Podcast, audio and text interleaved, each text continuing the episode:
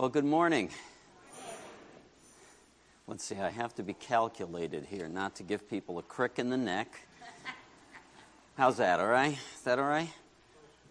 You're not complaining. Well, okay.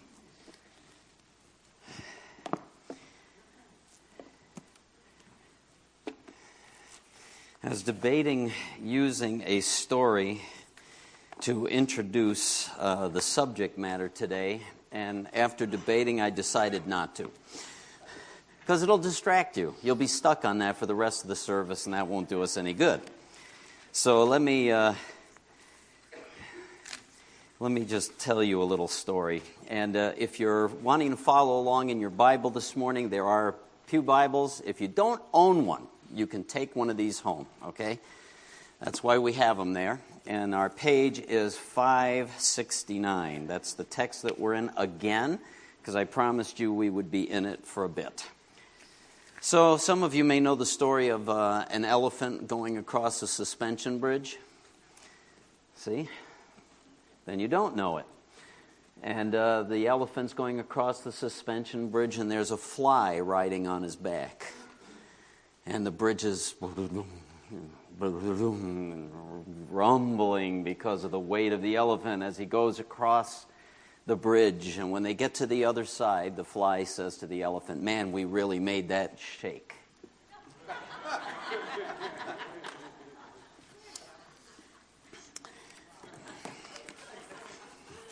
and uh, what's your reaction to that?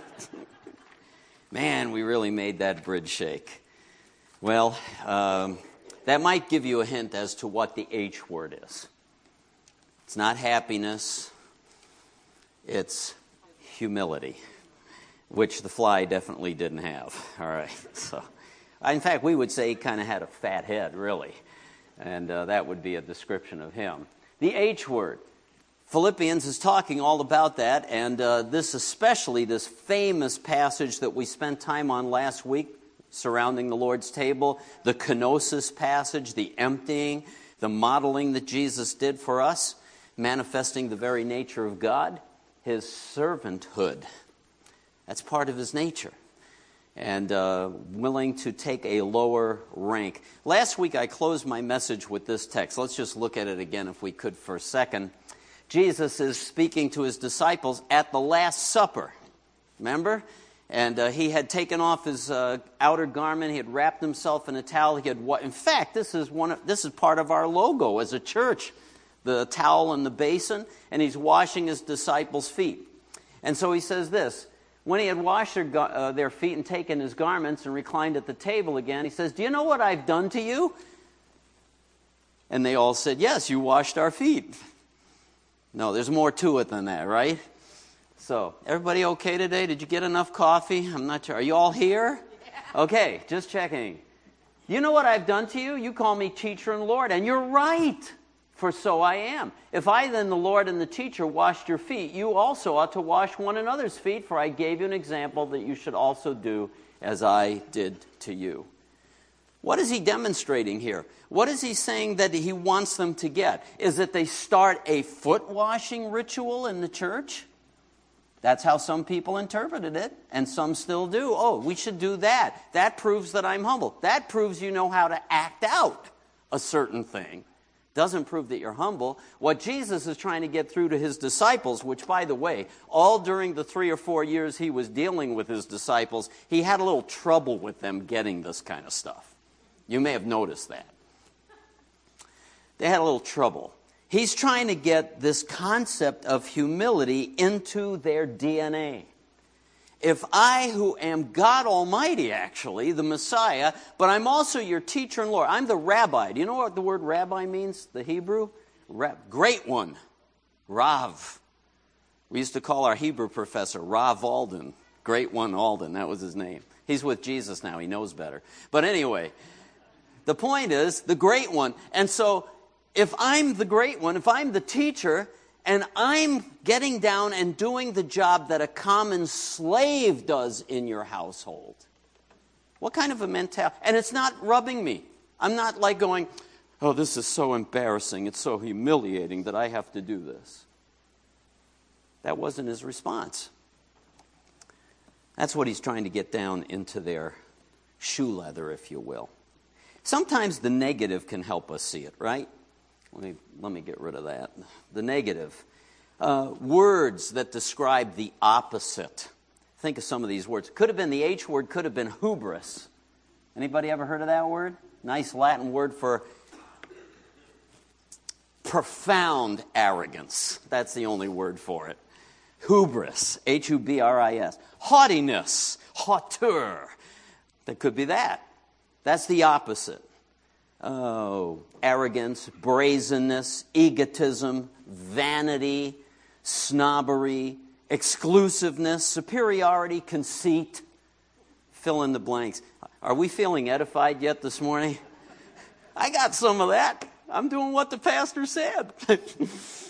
I think you're missing it. Okay, that's the opposite. Inordinate self esteem. Inordinate self esteem. I'm going to try to stay on task. My ADD wants to kick in so bad at this point because we're in a culture of inordinate self esteem. We've been working at it for 20 years, we've been grilling it into our kids. There's a proper self esteem, friends. We'll, we'll, get to some of that. But this is humility. Um, synonyms meekness, modesty, lowliness. In fact, you know where the word comes from? Anybody know the word humus? Latin? Hum- what is humus? Dirt. It's dirt. It's being low in the dirt. That's the picture. That's where the word, the root of it comes from, being lowly. I'm, I'm not thinking higher of myself than I ought to. Lowly, deference. That's where the concept of humility uh, comes from. That word, that's where it comes from. So, two years ago, I know you are all still in shock, uh, not only because of our history, but because I showed up you were in shock, so you don't remember a lot of what I said back then. but I almost used this title again this morning. It's a title called Appropriate Smallness. Does anybody remember that? It's from a book by John Ortberg called The Life You've Always Wanted. Or maybe the life you are thinking about wanting. I don't know. You're all looking at me like, we don't know what to make of you today. Neither do I, so welcome to the club. Let me just read a couple of things from um, Appropriate Smallness, his reference to the pursuit of, which a healthy disciple will pursue, humility. It's awfully hard to know about this, isn't it? Because once you think you got it, you're in real trouble. Somebody in our prayer time this morning, I'm the most humble guy I know, you know. Like, it was a joke. It was a joke, okay? It was a joke. Everybody relax. But you definitely know what it looks like when people don't have it.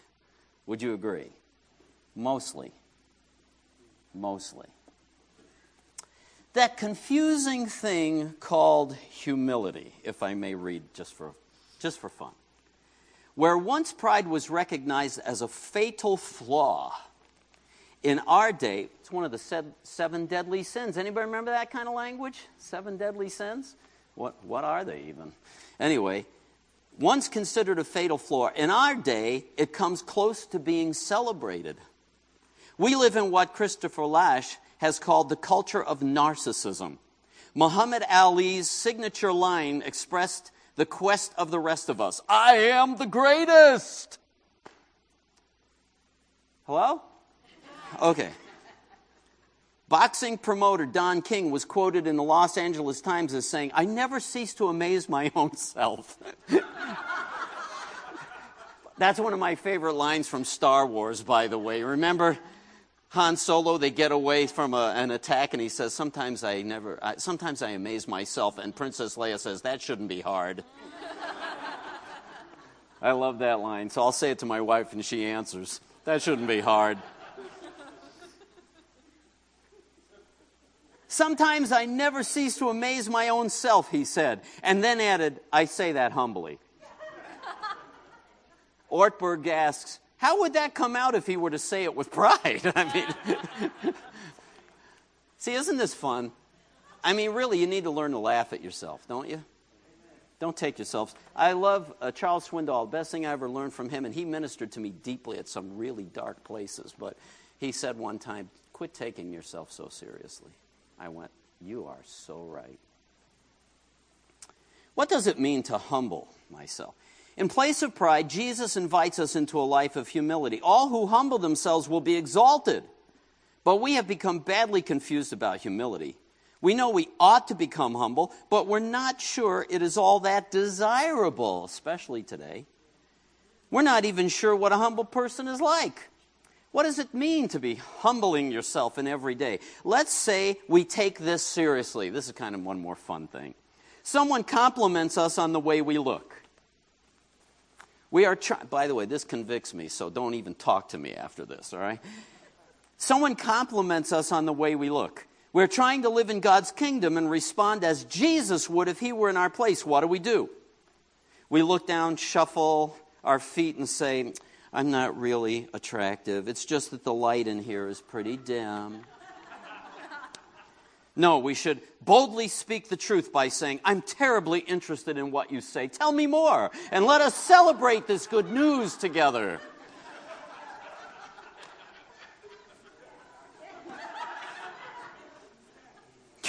in one place he said, if you wear spandex to the gym or have ever worn spandex, you probably struggle with vanity. But anyway, that was his thing. it's just a joke. He's got, it's not a struggle for you. I don't want to see it. Anyway. oh, that was good. Proverbs, not at all. I'm glad they're with me. The coffee finally kicked in. Proverbs 11 quote Proverbs 11, 22 in order to correct the other person's superficial focus on physical appearance. Like a gold ring in a pig's snout is a beautiful woman without good sense. This will pretty much remove any problem of receiving too many compliments.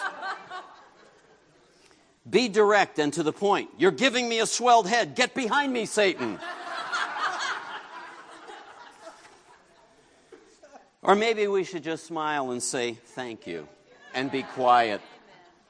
I'm still working on that one. Humility is not about convincing ourselves or others that we are unattractive or incompetent. It's not about beating ourselves up or trying to make ourselves nothing. In fact, some of that is purposely trying to make myself look humble. If God wanted to make us nothing, how hard is that? Humility has to do with submitted willingness. It involves healthy self forgetfulness. We will know we have begun to make progress in humility when we find that we get so enabled by the Holy Spirit to live in the moment, we cease to be preoccupied with ourselves one way or the other. Humility, if we could ever grow into it, would not be a burden, it would be an immense gift. Humility is the freedom to stop trying to be what we're not, pretending to be what we're not, and accepting our appropriate smallness. Don't you think that's worth reading? A book like that? When I read people like that, I get convicted, but I never feel condemned and beaten to death. I feel like it speaks life to me. It's not about false humility. I could go crazy sometimes. Oh, you did a great job. Oh, no, no, no. It was all God. That's funny. I was sure I saw you in the room doing that. It was all God. It reminded me of this nutcase I saw on, on uh, PBS one time. Years ago, they were interviewing some of these weird cult groups, you know, like snake handlers and stuff like that.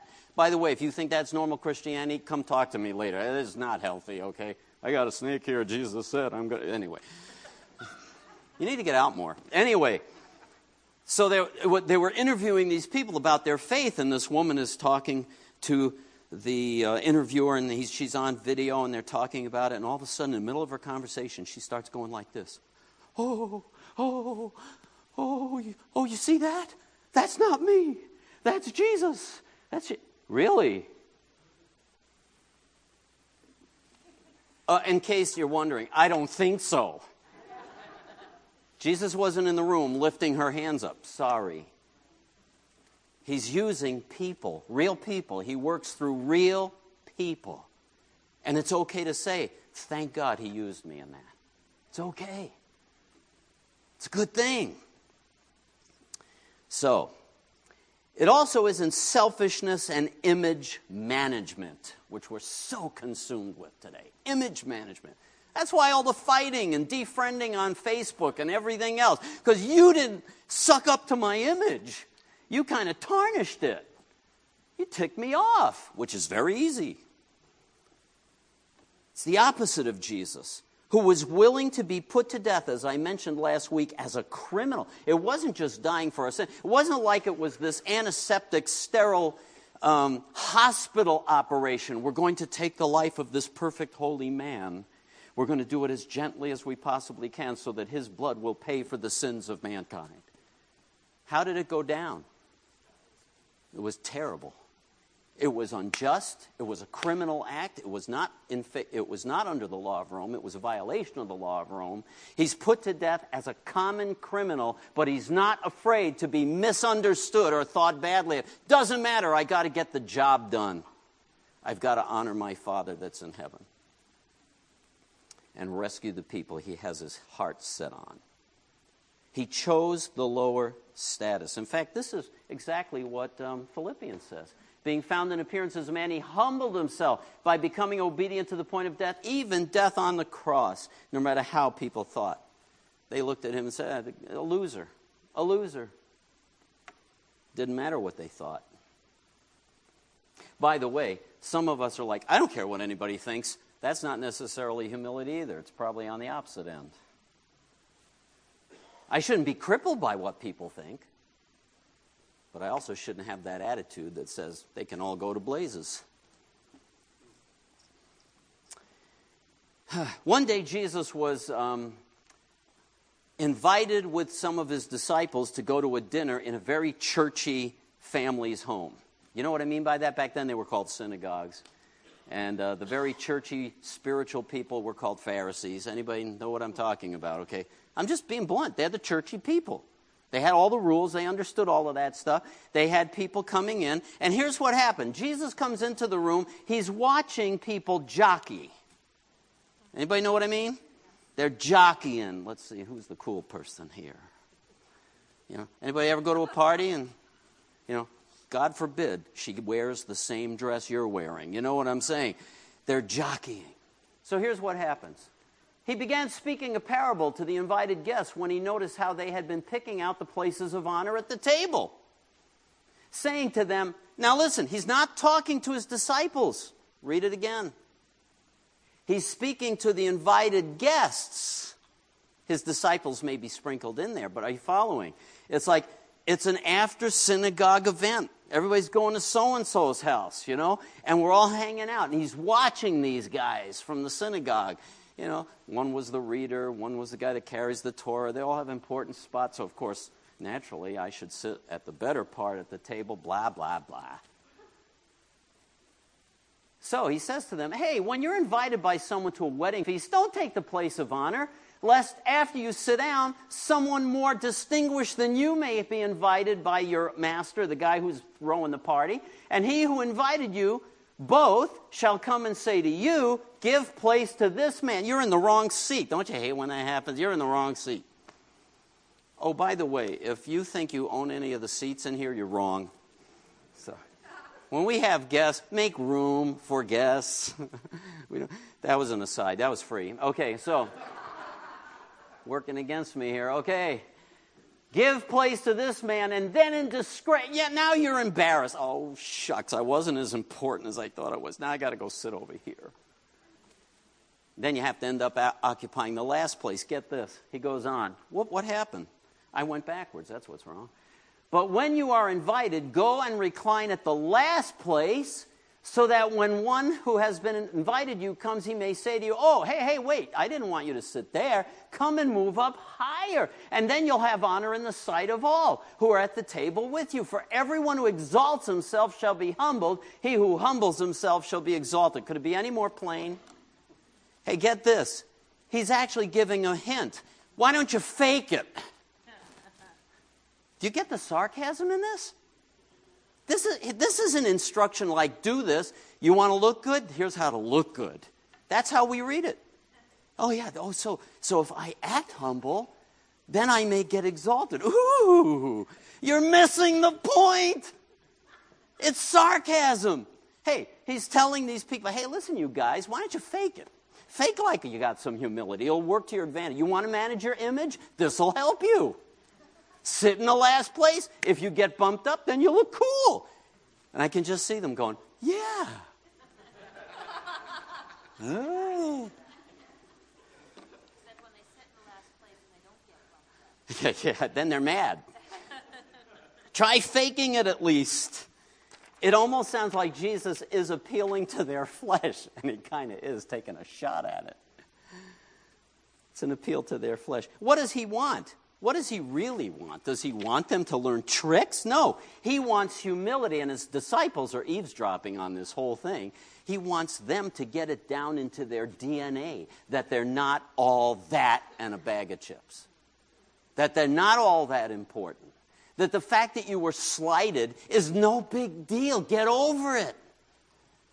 You know, I've been reading this International Justice Mission book you gave me. How annoying. And uh, I'm reading this story of how this guy got sucked in. And I read that stuff and I go, boy, are we inane.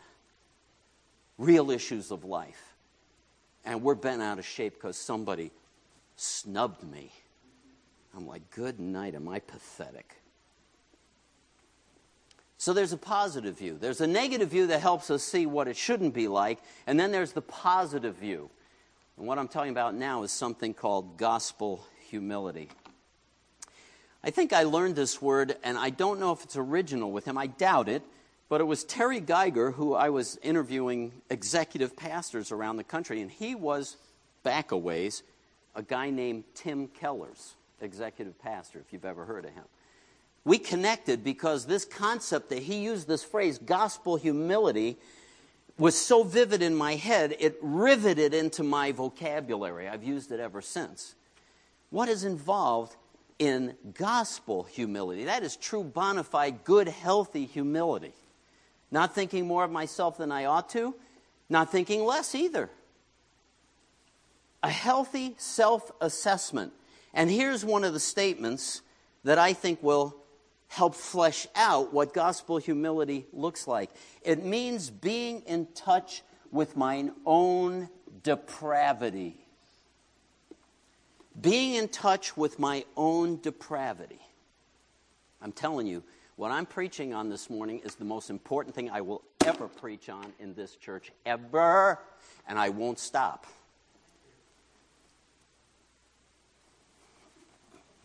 I'm back. Because the lack of this is what disqualifies ministers, marginalizes churches, and completely shames members. It's what makes us look like morons in the world, full of ourselves, not in touch with our own depravity, so self satisfied, and missing it. Years ago, I encountered a wonderful little track. If you like being convicted, it's wonderful. If you don't like being convicted, then you probably don't want to read it. It was called Not to Be Ministered Unto. Now they've remodeled it. It's called Not to Be Served. Mm, I feel like titles like that. Sometimes the old ones work better. Not to be ministered unto. Here's the quote Mark chapter 10, verse 45 Even the Son of Man came not to be ministered unto, but to minister and to give his life a ransom for many. You know where this came up? Let me just give you the intro. The incident that gave rise to these words is a sad one. Two of his disciples, James and John, wanted to be ministered unto by being granted places in heaven at the right hand and the left hand of Jesus. Now, their, their mother put them up to it. Oy vey. But anyway, that's what happened. Now, get this. Here's what, what occurred. So they come and say, My mom has a request can you let us, when we get to heaven, because we know we're going to get there, I want to be on your right hand and I want to be on your left hand? And you know, Jesus said, That's not even up to me yet. Wait till we get there. But what else happened? Immediately, the rest of the disciples were miffed. Well, of all the nerve. Why were they miffed? Because I want that seat. Secretly. Or how gauche that they, that they actually asked Jesus that question. Do You get the point? They're both idiots. Both sides are missing it. Evidently, this is something which closely concerns us all if we are Jesus' disciples. It tells us something of what spirit we should have and what our life ought to be today and every day. He was trying to instruct them you're not that central. Why don't you learn to serve one another? And that is the distinguishing mark of my disciples, being lowly like Jesus was. Not faking it, not trying to impress people, but genuinely, you're first and I'm last after this. So he makes a couple of comments. The desire to be ministered unto is at the bottom of disagreements in the nursery, fights in the school. Boy, it sounds relevant. Disagreements in the nursery, fights in the school, quarrels amongst private individuals, wars among nations. And alas, not only in the world is this spirit prevalent, but in the church also. As Christians, do we, we do not adequately realize, perhaps we hardly realize at all, how much of sin and failure, how much of vexation and discontent, how much of peevishness and irritability, irritability, how much of discord and unhappiness in our lives is due to our desire to be ministered unto instead of coming not to be ministered unto. Are we not too often cross, vexed, rasped, indignant? Sometimes we show it by a foolish exhibition of temper. Sometimes we restrain ourselves, but there's the nasty feeling. And why? In all probability, because we want to be ministered unto, and we have been disappointed. The fact is we are always wanting to be ministered unto by people, by circumstances, by fortune, by the weather, by something. To be ministered unto is so natural, so necessary, so proper. We have been brought up to expect it. And if we are thwarted, as we often are, by the way, thwarting is from God. Ooh. I know from great experience. are you listening yet? Yeah, yeah. And if we are thwarted, as we often are, we are apt, apt to get cross, sulky, moody, nervous, and perhaps end by making ourselves miserable and others too. How different it would be if, like the Son of Man, we always came not to be ministered unto. Well, I know I've been reading for a bit. I'm only going to read two more little paragraphs of this, okay? Because they illustrate it. He's got little paragraph sections marked Are you slighted? Are you jealous? Not right to ignore me, not praised, not consulted. You're a public speaker about your work, about play, Christian service. Oi, take me four hours to get through all of that. So let me just read a couple. Are you slighted? You're slighted, ignored, brushed aside. Your employer, your employee doesn't show you the proper consideration. Your neighbor doesn't treat you with the respect that is due you to your position, your abilities, your character. You feel it very much. In fact, you're upset about it. Why? Is it because you came to minister and were deprived of the privilege? No, not at all. It's because your feelings, your rights, your gifts, your position, your dignity, your importance were not recognized. You were not ministered unto. You came to be ministered unto hence the storm. Or consider that most hateful thing jealousy. What is it? Another is praised or put before you. Another is better than you. Another is more fortunate in, than you. The honor, the success, the money, the popularity, the reward has gone to him. You wanted it for yourself. You came to be ministered unto, and because he has been ministered unto and not you, you are jealous. See, anybody connecting any dots here? I'm just babbling to myself. I get that first one about being discarded or disrespected or whatever, and I have to c- confess conviction. Yikes. So who are you, big shot? I'm talking to me. So, I'm, I'm talking to me? Yeah, I'm talking to me. Another word of caution. Again, our text does not say we're not to be ministered unto. That's not what it's saying. It doesn't say it's wrong. Doesn't mean it isn't a good thing. Doesn't say that we're always to be slighted, never courted, never to meet with success, no reward, no prizes, or ever to come our way. That's not what it says. Nothing of the kind. That we're supposed to look for injustice and insults? No. That's not what he's saying. But when it does happen, we've lingered long talking about this the wish to be ministered unto because it is so prevalent. Its consequences are so sad. And chiefly, listen, because so many of us who are habitually guilty are unconscious of the fact. We don't even see it.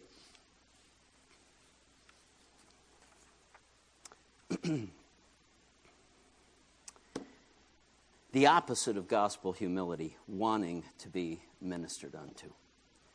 Anybody ever read um, My Utmost for His Highest? Oswald Chambers?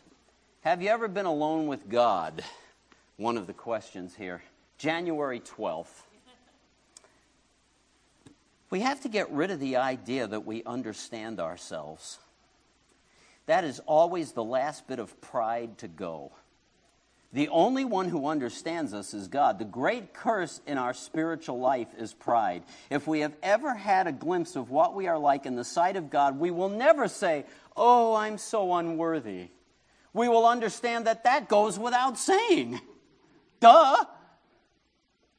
But as long as there's any doubt about the fact that we're unwilling, God will continue to close us in until He gets us alone. Whenever there's any element of pride or conceit remaining, Jesus can't teach us anything. There's our problem. We think we're pretty good. That's when I start losing the lessons. They slip through my fingers. I'm not even aware that I'm missing it, right? Here's an interesting little segue. I was pondering this. Isn't it fascinating that right after this account of Jesus giving his life and taking the low slot, if you will, comes this verse? So then, my beloved, just as you have always what? Huh? Not as in my presence only, but now much more in my absence, work out your salvation with fear and trembling, just as you have always obeyed. Isn't that interesting? It's a crucial part of gospel humility, almost, if you will, a litmus test of whether my humility is real or not. Because I see what the scripture says and I go, oh boy, I better get that in gear. I better try to get that into my DNA. Gordon Fee, who I really appreciate in the New International Commentary on the New Testament, I really like him because he's brilliant, he's a scholar, and he also comes from a more, uh, I'm going to use this word, charismatic background, where he's, he sees in the scripture more of the spiritual stuff rather than a sterile interpretation. If you've read some commentaries, you may find that they can be pretty sterile. He says this about that verse, as in his letter to the Romans makes clear, Paul to Paul, faith in Christ is ultimately expressed as obedience to Christ. Not in the sense of following rules, listen to this, but coming totally under his lordship, being devoted completely to him. This is the only obedience to his words that Paul cares anything about. Anybody hearing me?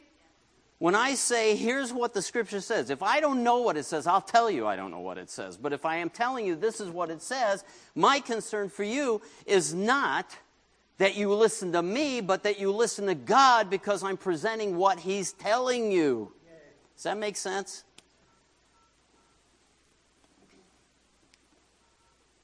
So, this obedience is an interesting, interesting segue, a marker of putting myself under authority. In fact, I didn't leave you a spot to fill in in your notes, but there's a word here, obedient, is hupikos.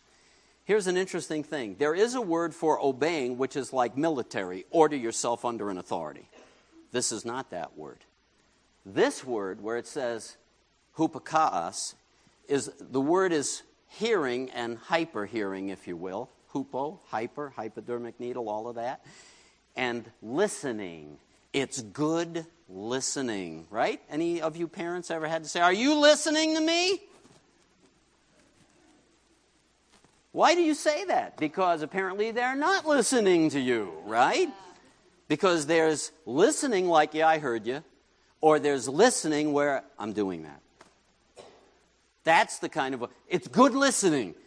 Oh boy, let's get really nasty here. Can I get nasty? Too late. You didn't cut me off at the pass.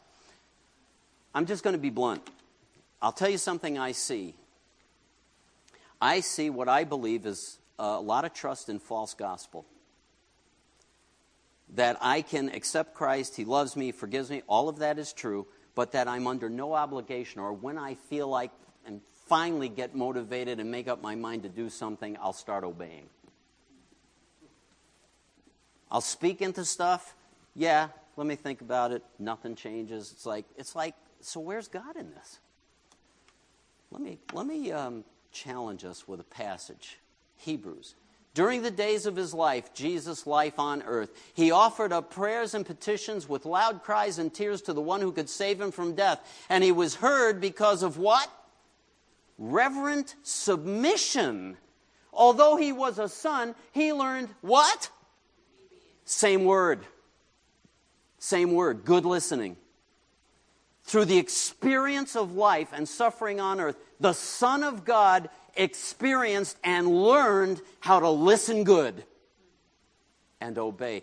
And we're supposed to be his followers. If the Son of God had to learn obedience, fill in the blanks. Fill in the blanks. He experienced it in practice because of good listening. Well, I had some other things I wanted to say, but I'm going to skip over them. I am, honest. Boom, boom, boom, boom. No, no, you can't read that. No. Because I want to end with this particular passage, which a few weeks ago, where'd Vince go? You're out here some. Vince, why are you in the back? I, I took a shower. Eh, Vince came up to me and asked, Explain what this story is about. It's a great little story. Jesus is trying to instruct people. He's trying to help them enter into some of this gospel humility to say, what, what does it mean when I become a Christian? I was going the wrong way. I wake up, I go, I'm done with that. I'm going to start going this way. Do I do it perfectly? No. Do I stumble? Yes. Do I need forgiveness? Of course. But my heart intention is to stop going that way and go this way. So Jesus is instructing one day and he says this Well, what do you think? A man had two sons. He came to the first and said, Son, go work today in my vineyard. And he answered and said, I will, sir. False humility. He looked good, didn't he? Yes, sir. I'll do it. And he didn't go. He came to the second and said the same thing, but he answered and said, No way. That's what it says. No way. Yet, afterward, he regretted it and went. Which of the two did the will of his father? And the people who were listening got it right. The latter. The second guy. Oh, he was obnoxious. He wasn't very humble on the surface. But ultimately, he turned around and said, Boy, I'm wrong. And I'm going to go in that direction. Which one was walking ultimately in gospel humility.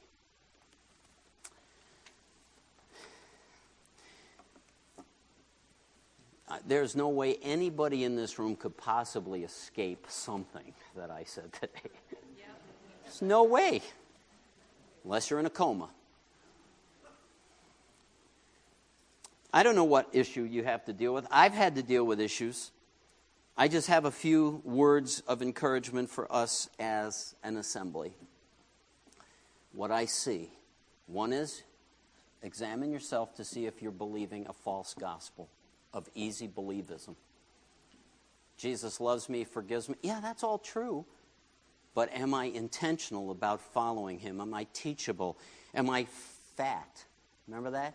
Faithful, available, teachable. That's what we should be.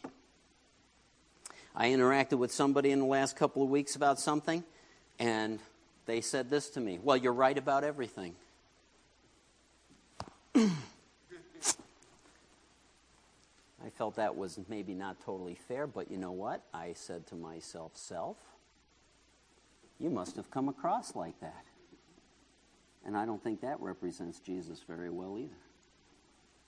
So I apologize if I've come across. There are things I absolutely know in my DNA, and I'll try to be truthful about it. But if I don't know, I'm going to tell you. By the way, I don't know everything. Almost everything, but not everything.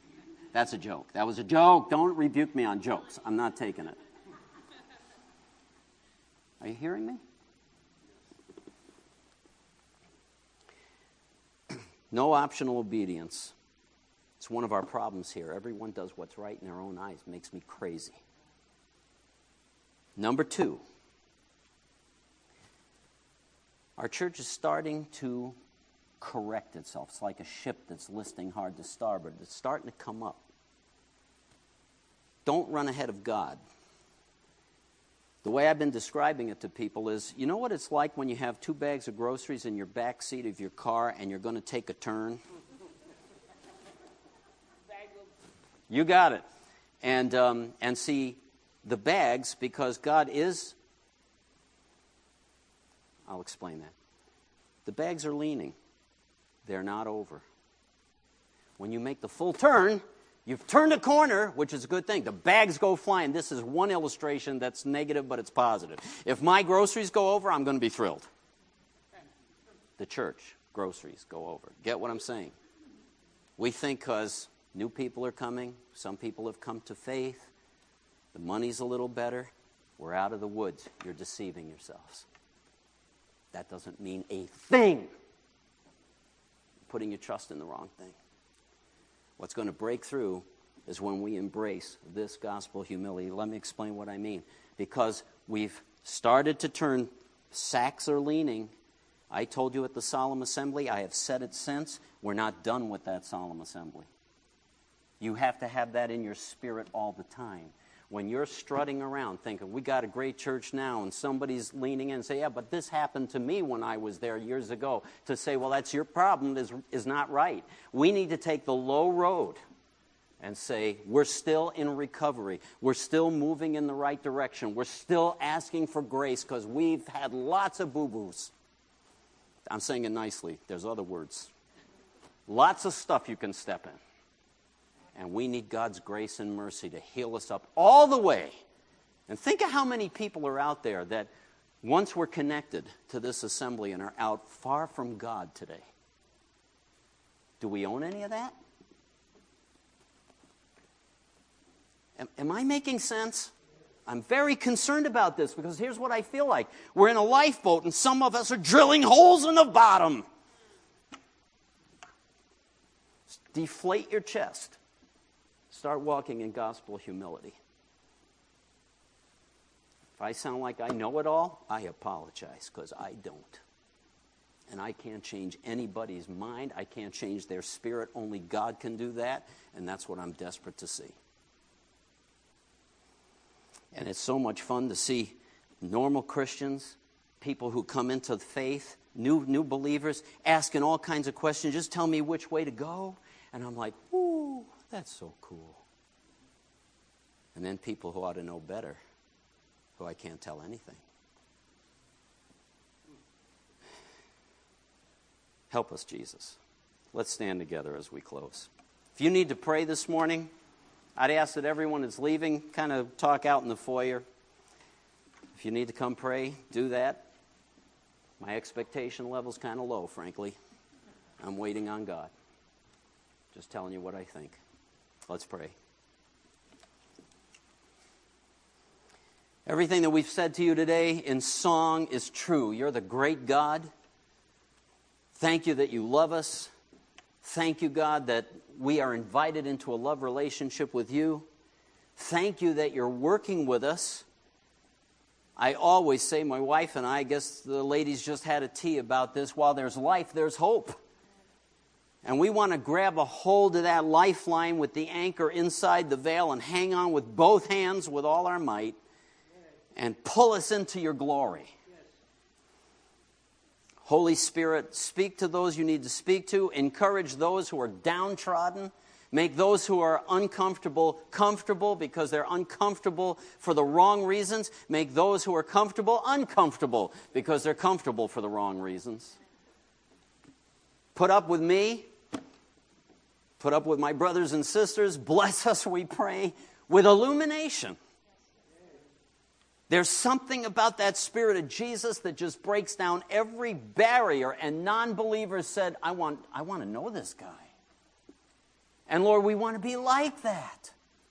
Can you help us, please? Help us today. In the great name of Jesus, we pray. And all of God's people said, Amen, amen and amen. God bless you. Have a great day. If you need to talk, I'm here. You need to pray, make use of the front rows.